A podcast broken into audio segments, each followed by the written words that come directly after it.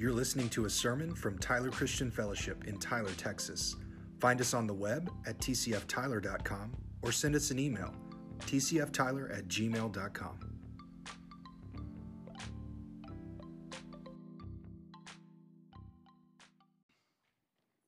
We're starting a, a new series uh, this morning that's going to be a part of a, uh, David mentioned it, um, a, uh, just an emphasis as we go into the fall, uh, even probably all the way into the holiday season, um, about being uh, lights, loving our city, uh, finding some meaningful ways to touch our city, um, getting out and involved in ministries that are going on in our city, but also in areas that you're uniquely gifted um, to touch lives. Every one of us has gone through experiences in our lives that make us able to understand and relate and have compassion on people um, that is unique to us. And this, as we're moving forward through this, um, we're focusing on not just serving in, in the house, which is really important, um, but equipping ourselves in the house so that we can touch lives um, in the greater community. And I wanted to start this morning um,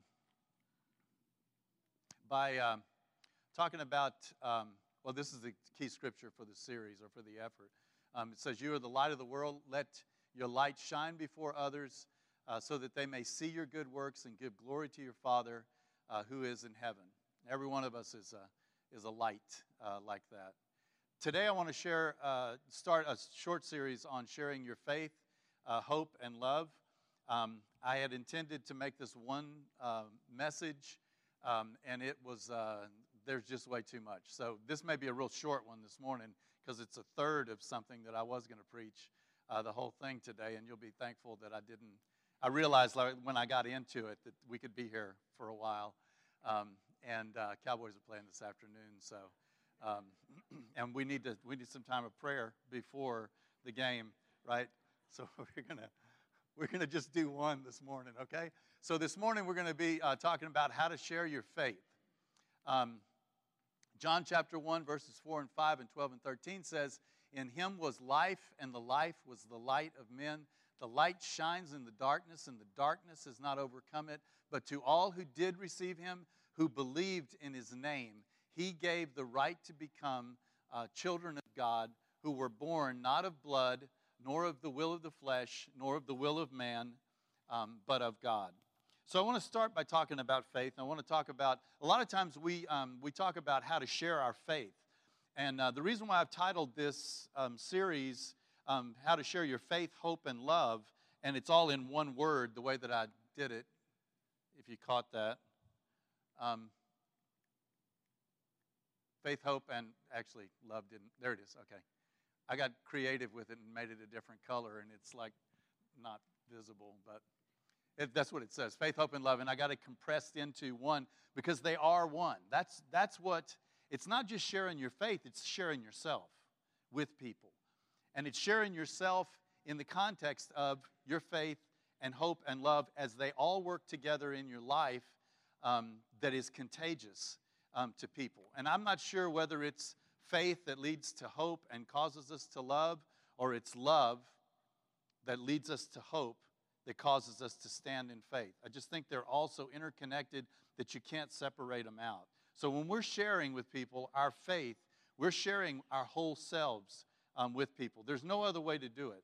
Um, there's no other way to share the gospel except lifestyle evangelism. Okay? Say it again. There is no evangelism but lifestyle evangelism. Because if you're saying something with your mouth that your lifestyle is not backing up, not only is, are they not going to listen to that, but it does a discredit to your faith. And nobody wants a faith that is, uh, uh, that is hypocrisy. There's enough of that in the world. They want genuine faith. And the way that they know that it's genuine faith is because you're sharing what you believe, but you're also living what you believe. You're showing them by your life and by your lifestyle uh, what you believe. So when we talk about faith, um, the Greek word for faith and for uh, believe um, are rooted in the word uh, pistis, uh, which means to trust and fully rely upon. And I got a picture here of a, a person doing a free climb, uh, and she has found um, a purchase, a, uh, a spot on the wall that she can put her hand on, that she can put her feet on, um, and that she can put her body weight on. That's a picture of faith. That means that you are, you are basing your life on that. Okay? This is me standing next to my son's hospital bed. That's what it looks like. It's faith. This is um, uh, uh, Donnie, you know, saying, um, you know, God, make me a father when he did before he had kids, and when he knew that he was going to be a father. God, you know, make me a father. That's what it looks like. It's that you find something and you don't just like find it, but you trust and you fully rely upon it and you base your life on it. And that is a rare and beautiful thing when you see it genuinely in somebody's life. Amen? And it's becoming more and more rare. Jesus asked a question one time. He said, Will, when the Son of Man returns, will he find faith on the earth? Jesus doesn't ask a question for no reason. Because left to ourselves, we will drift away. Left to ourselves, we will believe in something other than what God has called us to believe in. And I want you to know that the opposite of faith is not doubt, because doubt is an integral part of faith. Can you say amen with me there?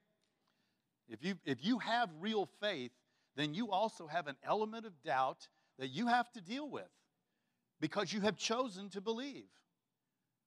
No, the opposite of faith in God is not doubt. The opposite of faith in God is trusting yourself, refusing to believe in Him, and trusting in yourself.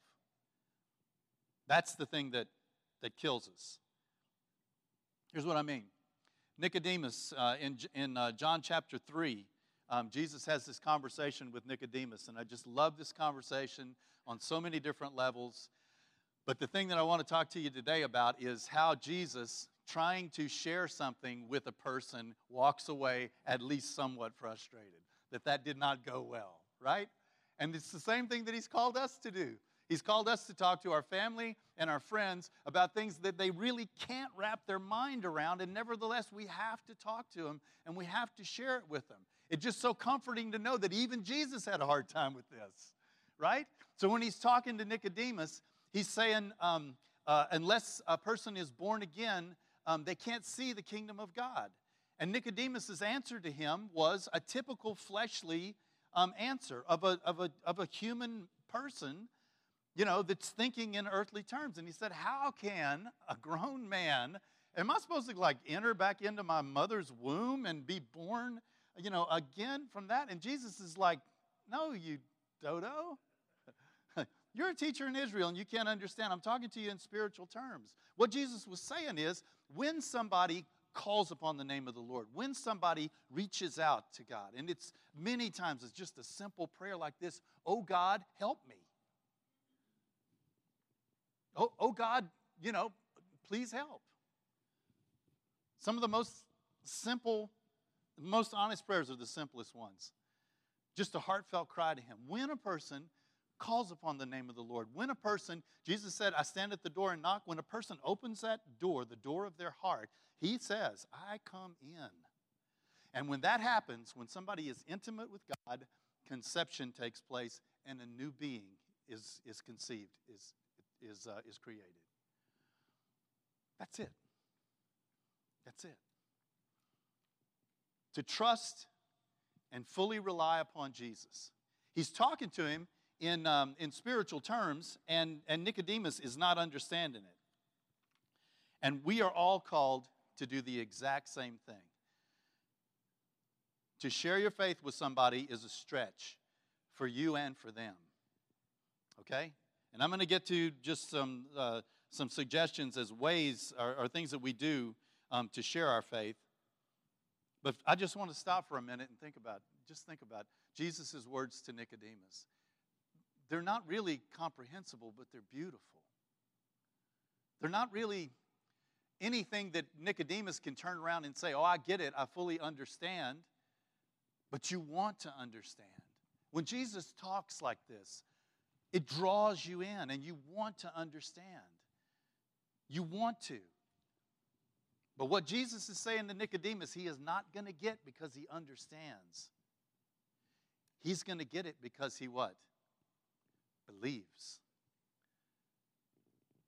That's how you get it, not because you understand it. You get it because you believe.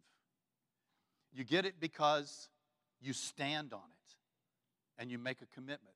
The early church didn't call themselves Christians. The first people that called them Christians were making fun of them. They, they, that what that word actually meant was you think you're a little Jesus. Bunch of little Jesuses running around here, up to my ears in Jesuses. You know, a bunch of you, you guys think that you're, you know, that you're Jesus. They didn't call themselves Christians. They called themselves believers. Because that's what they were. That's the defining aspect of your life and who you are is that you believe, that you trust and fully rely upon that you hang your hat on, that you hang your life on, that you, you, you bet your life on. You put it all in, all on the table, and say, I believe.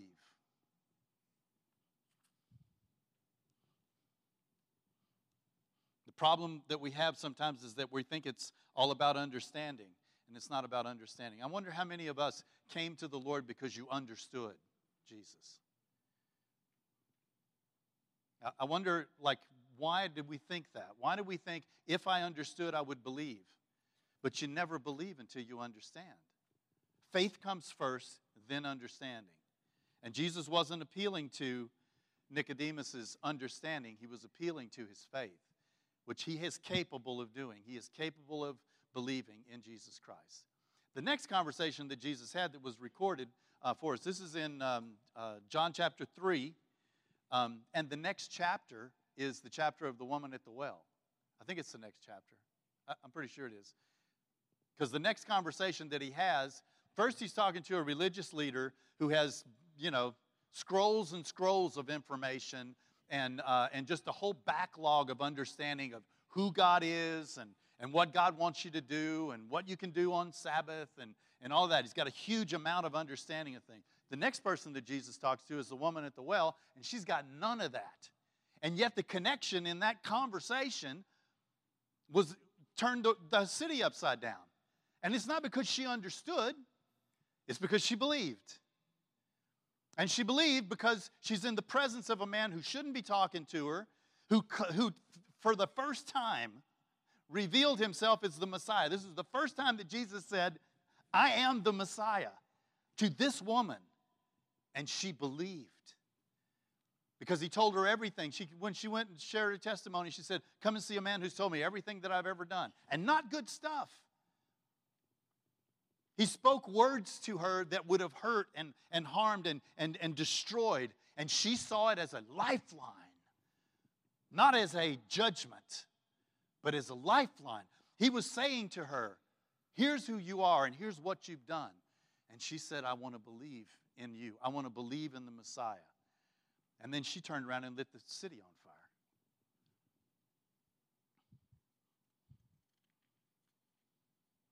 There's one thing that's necessary for anyone to experience what Jesus is talking about to experience conception, to be born again, and, and that is to believe. The thing that distinguishes a person who enters into the kingdom of heaven is that they believe, that they they, they have faith. It's only when we believe that we conceive, and when we conceive that we see, and when we see that we enter into the kingdom of God. So Jesus asks the question When the Son of Man returns, will he find faith on the earth? What do you say? Say what Ezekiel said. Lord, thou knowest. That's the best, that's the best way to answer Jesus anytime he asks you a question, is not in full confidence say, I know this. He asked, he asked Ezekiel, Can these dry bones live? And Ezekiel gave the only sane answer You know, God, I don't. Will there be faith on the earth? I read, I listened to an interview with, um, uh, I think it's uh, Russell Moore um, this past week, and um, and he's very much involved in uh, politics and uh, in the church, and um, he's been a kind of a lightning rod of controversy um, because uh, liberals think that he's, um, you know, reactionary conservative, and conservatives think he's uh, uh, ultra liberal, and you know, all these labels that we have nowadays is just not helpful. Um, but he, he said something at the end of the interview. They were asking him, he was talking about all of the, the things that we're dealing with now in, in this generation in this season, in this time. Uh, and they say, are you, he, they said, Are you hopeful? And he said, Yes, I am hopeful because I believe that Jesus Christ is building his church. I believe that Jesus Christ is building his church. Jesus told Peter, You are Peter, upon the rock I'm going to build my church. And he said, And the gates of hell will not prevail against it. If it's us building the church, we're sunk. But if it was us building the church, it wouldn't have lasted 2,000 years. And this generation has so much to look forward to and so much to, um, to be thankful for that we're living in this day and time, in this season. I don't know if this is the end of the end times, but I know that it's shaping up like Jesus, exactly like Jesus said that it would be. And why would we want to trade places with anybody else? Even the apostles that walked with Jesus and saw him face to face. Why would we want to trade places with him right now? But I'll tell you this there are doors that are closing that we better take advantage of the opportunity now. And I'm talking about sort of systematically and politically and all of that, that we should be so busy and so urgent about what we're doing that we don't let any time pass, we don't waste any time. But I'm also talking about people's lives. Because there are doors open to us today that will not be open tomorrow. There are people today who are on the brink of giving up, of falling away. and that's one of the ways that we know that there is, um, that the end times have come, is a great falling away. this uh, map, you can see a little bit. Can you see the ones that are colored uh, sort of gray and then dark gray that are not colored? This is a map of the second largest religions uh, in, in countries um, by, by country. Gray and dark gray are people that consider themselves to be non affiliated with any religion. The second largest, and, and uh, the darker colored gray, is because it's more than 10% in those countries. And you can see North America, South America, the second largest religion after Christianity in, in, in these uh, countries is no religion, is what is called agnostic or atheistic or a, like a personal combination of my own, you know, hodgepodge, mishmash of religions. They don't, they're not affiliated or associated with any faith or religion. And that's the fastest growing religion. Thing is, that it says, they say, it's not a religion. I'm agnostic. I don't have a religion. That is a religion. People, people are going to worship. The only question is, what are they going to worship? Everybody's made to do that. Everybody will have a, a, belief system and everybody will have a religion and they will have something that they worship, even if they don't acknowledge that. And that is the fastest growing religion. Jesus said there's going to be a great falling away. I'm not trying to be alarmist to you here, I'm just being realistic. And this is not like church literature, this is National Geographic. That's where this graphic came from, is from National Geographic, doing a study of the world's religions. Atheists, agno- uh, agnostics, um, unaffiliated with any uh, religion. The, the largest religious group in seven nations of the world is the nones, the non affiliated. The largest religion in seven nations of the world, the second largest major religion in 48% of the nations of the world are non affiliated. Now, I'm not telling you that these people don't have faith because they are trusting and fully relying on something. But we believe that the things that they are trusting and fully relying on will fail. And we believe that we're standing on the rock that will not fail. That's why, we, that's why there's an urgency to this.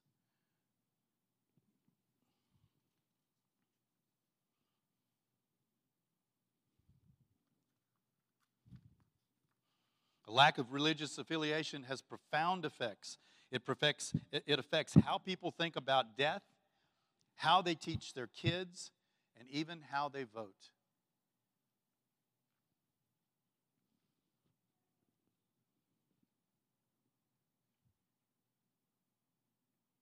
So, what do we do? Here's how we share our faith, and this is modeled on Jesus. Uh, I think it's pretty good you know, role model, pretty good example to us. Um, obviously, he's much more than that. Um, he's working on the inside, and these are the things that he blesses, and these are the things that he gives us the desires of our heart. He puts a desire in your heart to do these things, and then he gives you opportunity uh, and outlet to, uh, to do it. And the first is to pray.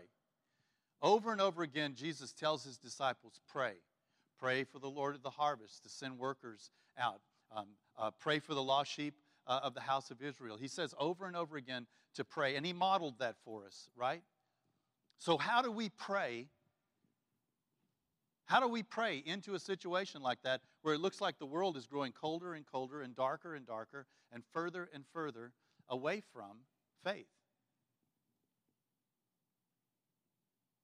First of all, we pray in faith, believing that God doesn't want anybody to perish. Amen?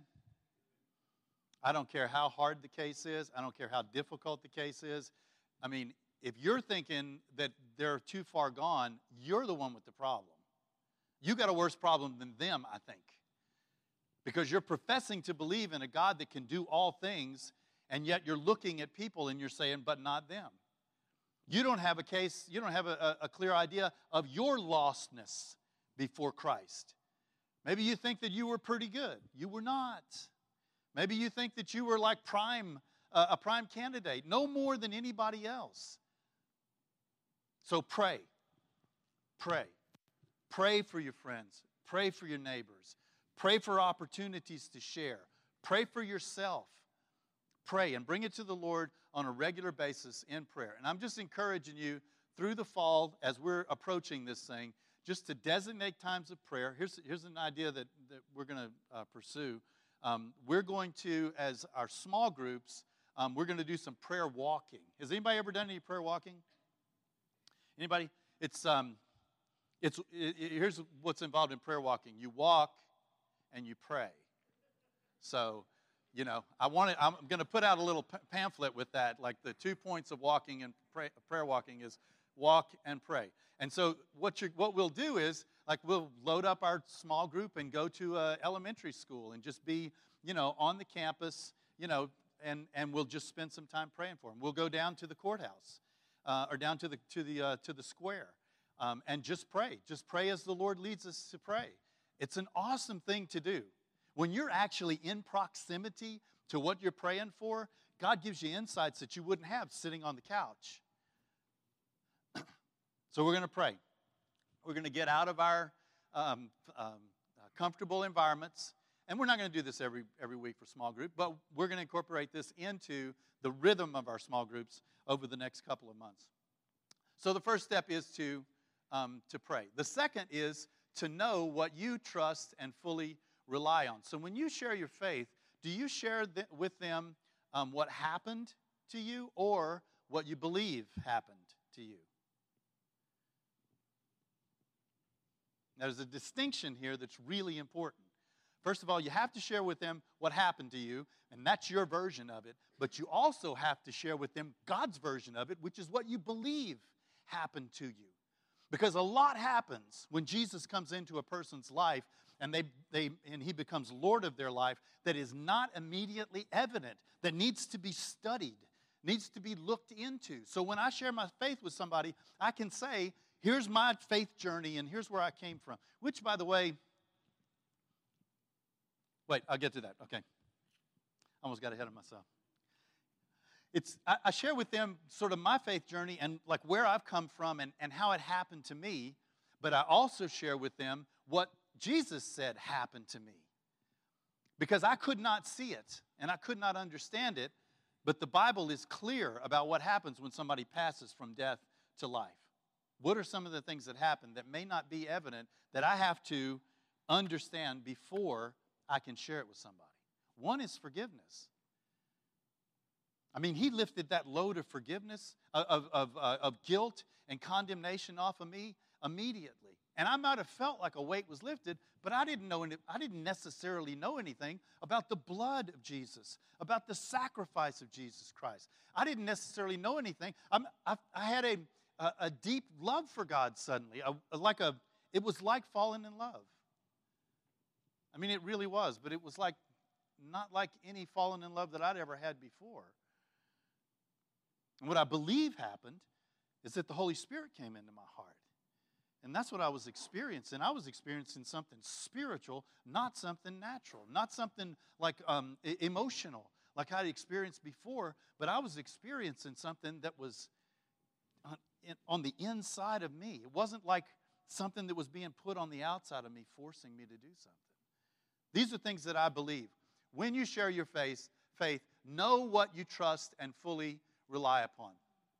The next one is, and this is vital, guys, because we are not really good at this listen to understand.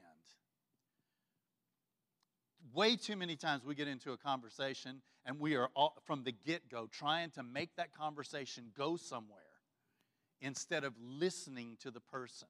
Have you ever talked to somebody that's like that? And man, I, I know that I'm bad about this. Like after church, somebody come up and they're and they're talking to me, and uh, as they're talking, and it, you know, before God, I swear to you, it's not because I'm not interested in what they're saying, but I'm interested in all of you guys. So I'm talking to this person, and I see this person walk by, and I'm thinking, you know, I need to talk to that person about this, and I'm talking to this person, and I'm thinking, you know, got to catch that person before they leave. It's not that I don't care, right?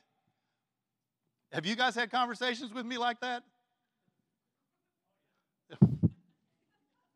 I'm so sorry.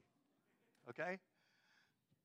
And it means so much to somebody when you really listen to understand, not listen to so you can say something to make a point. And listen to me, you cannot share your faith with somebody if you don't know where they are. Not fully, but you have to have compassion upon them. People came to Jesus, and Jesus, I'm, i believe, could have known everything. And yet they asked him, and he looked on them with compassion and gave them what they asked for. The gospel is not some um, memorized script that we just roll off no matter who it is I'm talking to, and I say the same old thing. It's something that's personal, it's something that's custom made, it's something that, that connects to that person on a much deeper level. And I would much rather somebody walk away from a conversation with me feeling like they had been, that they were important and that they mattered, than for them to walk away from a conversation feeling like I'm important, like the pastor's important. I would much rather them walk away feeling like somebody had really heard what they had to say, even if I don't have all the answers. If you really want to share your faith with somebody, and if you really want them to open up to you, you have to listen. And you have to listen to understand, not listen so that you can interject something next. Okay? Amen? And all your, you know, unsaved loved ones are going to thank me for that, if you'll do that, okay? Whether they know me or not. They may think something's happened to you, like you've gone crazy. You get in a conversation with them and you start listening to them, they're like, whoa, you've never done that before. I'm just picking at you. I'm sure you're not like that. The next one is recognize God moments. Like I'm thinking about um, a couple of God moments that, uh, that happened with Jesus. One was a woman that uh, all we know is that she was a Syrophoenician woman, which is a foreigner, which is not even Jewish. Um, and she comes to Jesus and she says, I think it's her daughter is sick, or her, I think it's her daughter is sick, and she's asking him to heal her, he, uh, heal the daughter. Do you remember this story? It's a really weird story, man. It's like that's not Jesus. That's not the Jesus I know. And Jesus just turned her away. He ignored her. He, he didn't listen to her.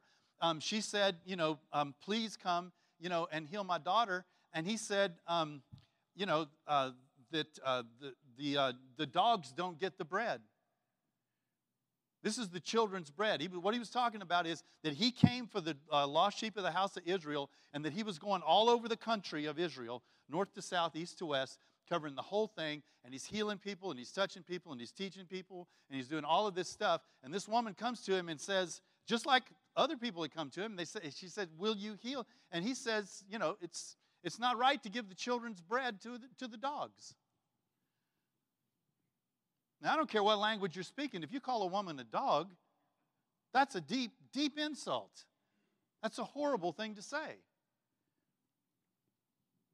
If that were the end of that story, that would be a very weird story, but that's not the end of the story because she kept on.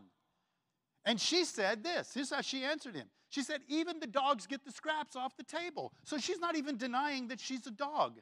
She's desperate. And Jesus recognized a God moment. And it says, He turned to his disciples and he said, I haven't seen faith like this in the house of Israel. You need to recognize God moments. You need to recognize when somebody is doing something that is a great example of faith. And when the opportunity is open, when the door is open, instead of knocking and kicking and you know and trying to force your way in, watch for what the Holy Spirit is doing. Watch for what the Lord is doing. Um, last week in uh, Sunday school, two weeks ago in Sunday school, um, we were looking at the uh, prayer, um, uh, Paul's prayer for the Philippians. And so I went back and studied the, um, the founding of the, uh, the church at Philippi. And the first, you remember who the first um, believer was in the, in the church of Philippi? It was a woman. And her name was Lydia. And she was a tradeswoman. She sold um, purple um, things, which is um, what they made royal garments out of. And it said she was a worshiper of God. She was a worshiper of God. And when Paul shared the gospel with her, God opened her heart that she could believe. Now, what does that mean? Are unbelievers worshipers of God? Maybe. Maybe. Maybe they are the ripest fruit that can possibly be, that they're right there. Like Jesus says, you're close to the kingdom. You're not far from the kingdom of God. He's like, oh. He recognized a God moment. We can't approach people as if they are they have nothing, as if they don't have faith or they don't have a belief system or anything like that. Most people do. Most people do. We have something to give and something to offer, but we're never, hard, I don't think we're ever starting from ground zero. God is already doing a work, and that person is already doing a work. And if we are in the right place, in the right time, and listening to the Spirit, and ready and willing, brave enough, hanging trusting and fully relying upon God, at that point, God can use us in an incredible way. And I'll tell this I heard, just heard uh, Heather share this story. Where were we when you shared the story about how y'all came for the premarital counsel? When we were at the um, Gold event um, this past weekend. Um, and uh, Josh and Heather, their story is um, like they were, um, were y'all living together? Living together, had a, had a baby. Yeah, Stand up, lady. No, I'm just kidding. and, uh, and they decided they, they were going to get, get married. And so um, Josh's mom was calling around to try to find somebody that would do a, a ceremony. Um, and I said I would talk to him. And she had been turned away by a lot of pastors. A lot of pastors are like, if you're not a part of my congregation, and if you're, you know, I don't know. I don't know why they turn people away, but they're just like, no, I'm not gonna, I'm not gonna do a wedding ceremony like that. And I'm not sure that I would, but I was ready to talk to him you know? And so they came in and started talking. And I think it was like on the, the first time that we, the second time that we, um, that we met. And I just, listen, I just love these guys. Like from the get go, you know? I knew that the people that were sitting there in my office that day were some precious, precious people. And um, the second time that they came in, I started talking to them about their spiritual background and their, and their faith. And um, the way Heather described it to me, I just asked her, I said, have you ever made a commitment to the Lord? Have you ever opened your heart up to the Lord? Um, have you ever, you know, asked Him into your heart? And she said, No. And I said, Do you want to right now? And she said, Yeah. She had never heard the gospel before. How? 23 years old. Listen, guys, all I'm saying is that was a God moment. That was a God moment. That was a young couple that were about to embark on a commitment and a promise that they knew in themselves that they probably could, and they really, really wanted it. That was a God moment. Recognize the God moments that are before you. Recognize the times when, that's what we taught our kids in, um, in uh, VBS um, this year. It's like that's one of their assignments every day is to, is to, you know, see God, God sightings, you know? If you're going to share your faith, recognize the God, God moments. And then the last one is to draw near. There is no substitute to proximity. There's no substitute to that. Um, David and I were talking um, this past week um, about, I, I should get you to share that. Can you share that testimony of the woman at the gas station? Is, or not? Yeah, share that, share that testimony. Let's give David a good welcome.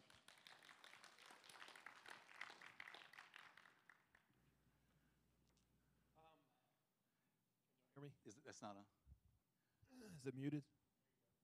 We on? Okay. Um, so I'm always looking for those God moments, and I just really believe that we are called to live that way, just live on mission. And so I've, I'm always trying to hear God, see God, and just go after people the way He does. And um, I was at a gas station, and um, I knew the lady that I'd been in this gas station several times, and I knew the lady that worked in there was um, Muslim, and I'd wanted to, I just wanted to reach out to her before, but I never, I never made the, I never did. I always chickened out, and I wasn't sure what to say. You know, I went through the whole list of excuses. She's probably not going to be open to anything I say anyway, all that stuff. And so, um, so this past week, I went in there, and I really felt prompted by the Holy Spirit. Say something. Say something. So um, I'm waiting at the counter for her, and she's over here doing something, and then she comes and walks around behind the counter, and I noticed that when she walked around behind the counter, she kind of winced and grabbed her back. And I just said, "Is your back hurting?" And she said, "Oh yes, it's it's very it hurts. It's painful." And I said, "Oh, I'm sorry." And I said, "You know what happened?" And she's kind of describing that she pulled it or did something to it. And so I'm standing there, and I said, "Well, you know what?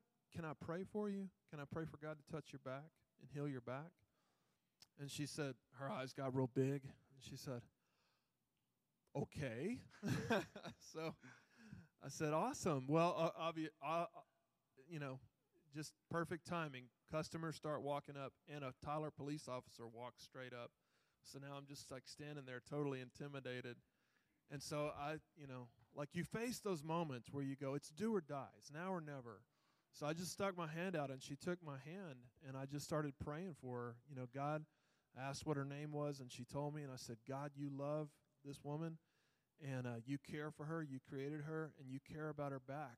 And I know you want to touch her back and heal it right now and just bring relief to her. So I ask you to do that in the name of Jesus. And I also ask you to just let her feel your love today and to know that you love her. And man, when we finished praying, she was just like, whoa, like overwhelmed, just overcome with emotion. And she's like, thank you so much. You know, like no one's done this, you know, before. This was like a brand new experience for her.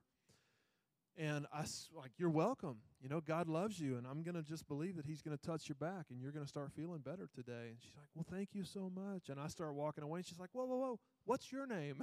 so, you know, I go back and tell her my name, and you know, I'm driving away from that gas station, and I'm like, yes, like get her, Lord. Like you, there's the door is open. Her heart is now open. She's been touched. Someone shared the love of Jesus with her. And so, you know, as I've been driving past her gas station this week, I've just stretched out my hand. Father, in Jesus' name, just continue to move on this lady's heart and to show her your love Amen. and to redeem her. Good. Yeah. Uh, okay. That came over. Yeah. So um, the backstory to that is that, like, I was asking David, I was like, I like when you're when you're looking at somebody that's like Muslim, like, what is your idea, right? And you're just like, I'm not prejudiced. I don't. We all have preconceived ideas. Is it possible? Would you think that it would be likely that if you asked somebody who was a Muslim, that if you could pray for them, that they would say yes?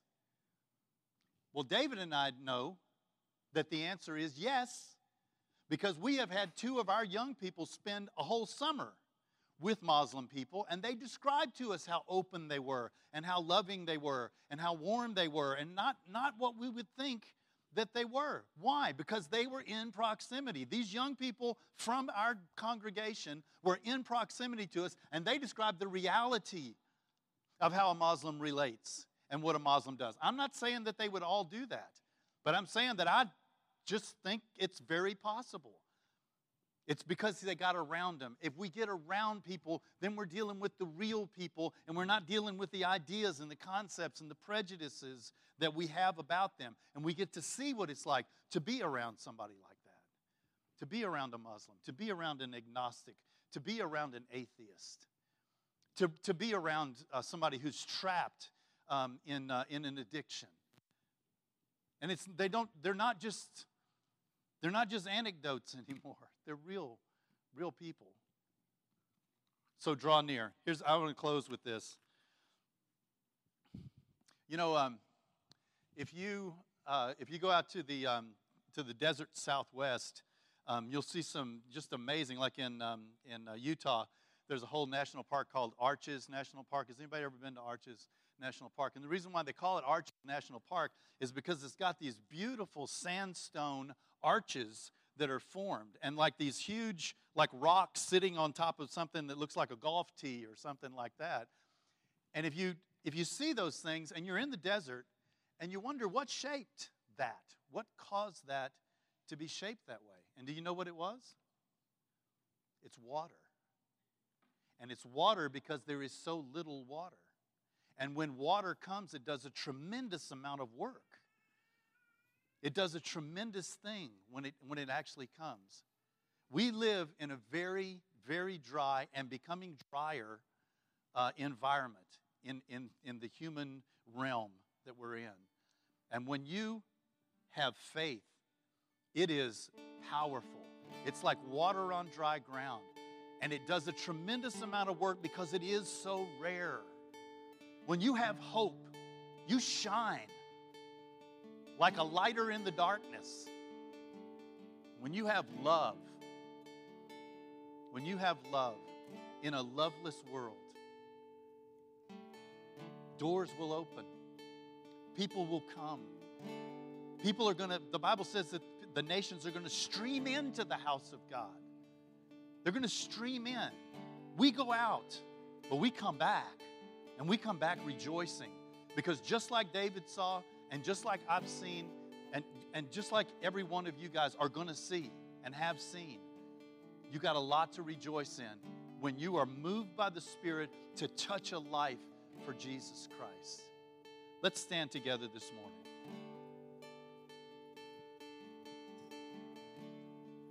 Are you guys ready? Amen. Are you ready to go out? Are you ready to understand and know our city a little better? Are you ready to get in proximity to some people that you've never been in proximity to before or only at a distance? Are you ready to understand some of the institutions that are at work in our city and how we can help in those things? Are you ready to pray? And not just pray in your safe environment, but to get out and walk your neighborhood and go to places that we haven't been before and pray specifically and get the burden of the Lord and have the Holy Spirit open our hearts up to pray, pray, pray powerful prayers to see things transform. And listen, it's not just us. There's a move going on in Tyler. We got a part. But and it's not all the all the churches haven't gotten together and say we're going to do something. God is doing something and he's finding people that will move and I just want us to get to be a part of that. I just want us to take part in that. Amen? Do you want to? Sure. We're going to sing. If you want prayer, um, maybe, um, you know, when you saw that girl hanging by that cliff, you thought that was a picture of you. I would love to pray for you today if that's the position that you're in. Just to affirm and just to impart faith and confidence that God is with you and that you have found a solid rock to hang on to. I would love to be able to pray with you. Um, today we're going to sing a chorus. If you need prayer, you come, and then we'll close after that.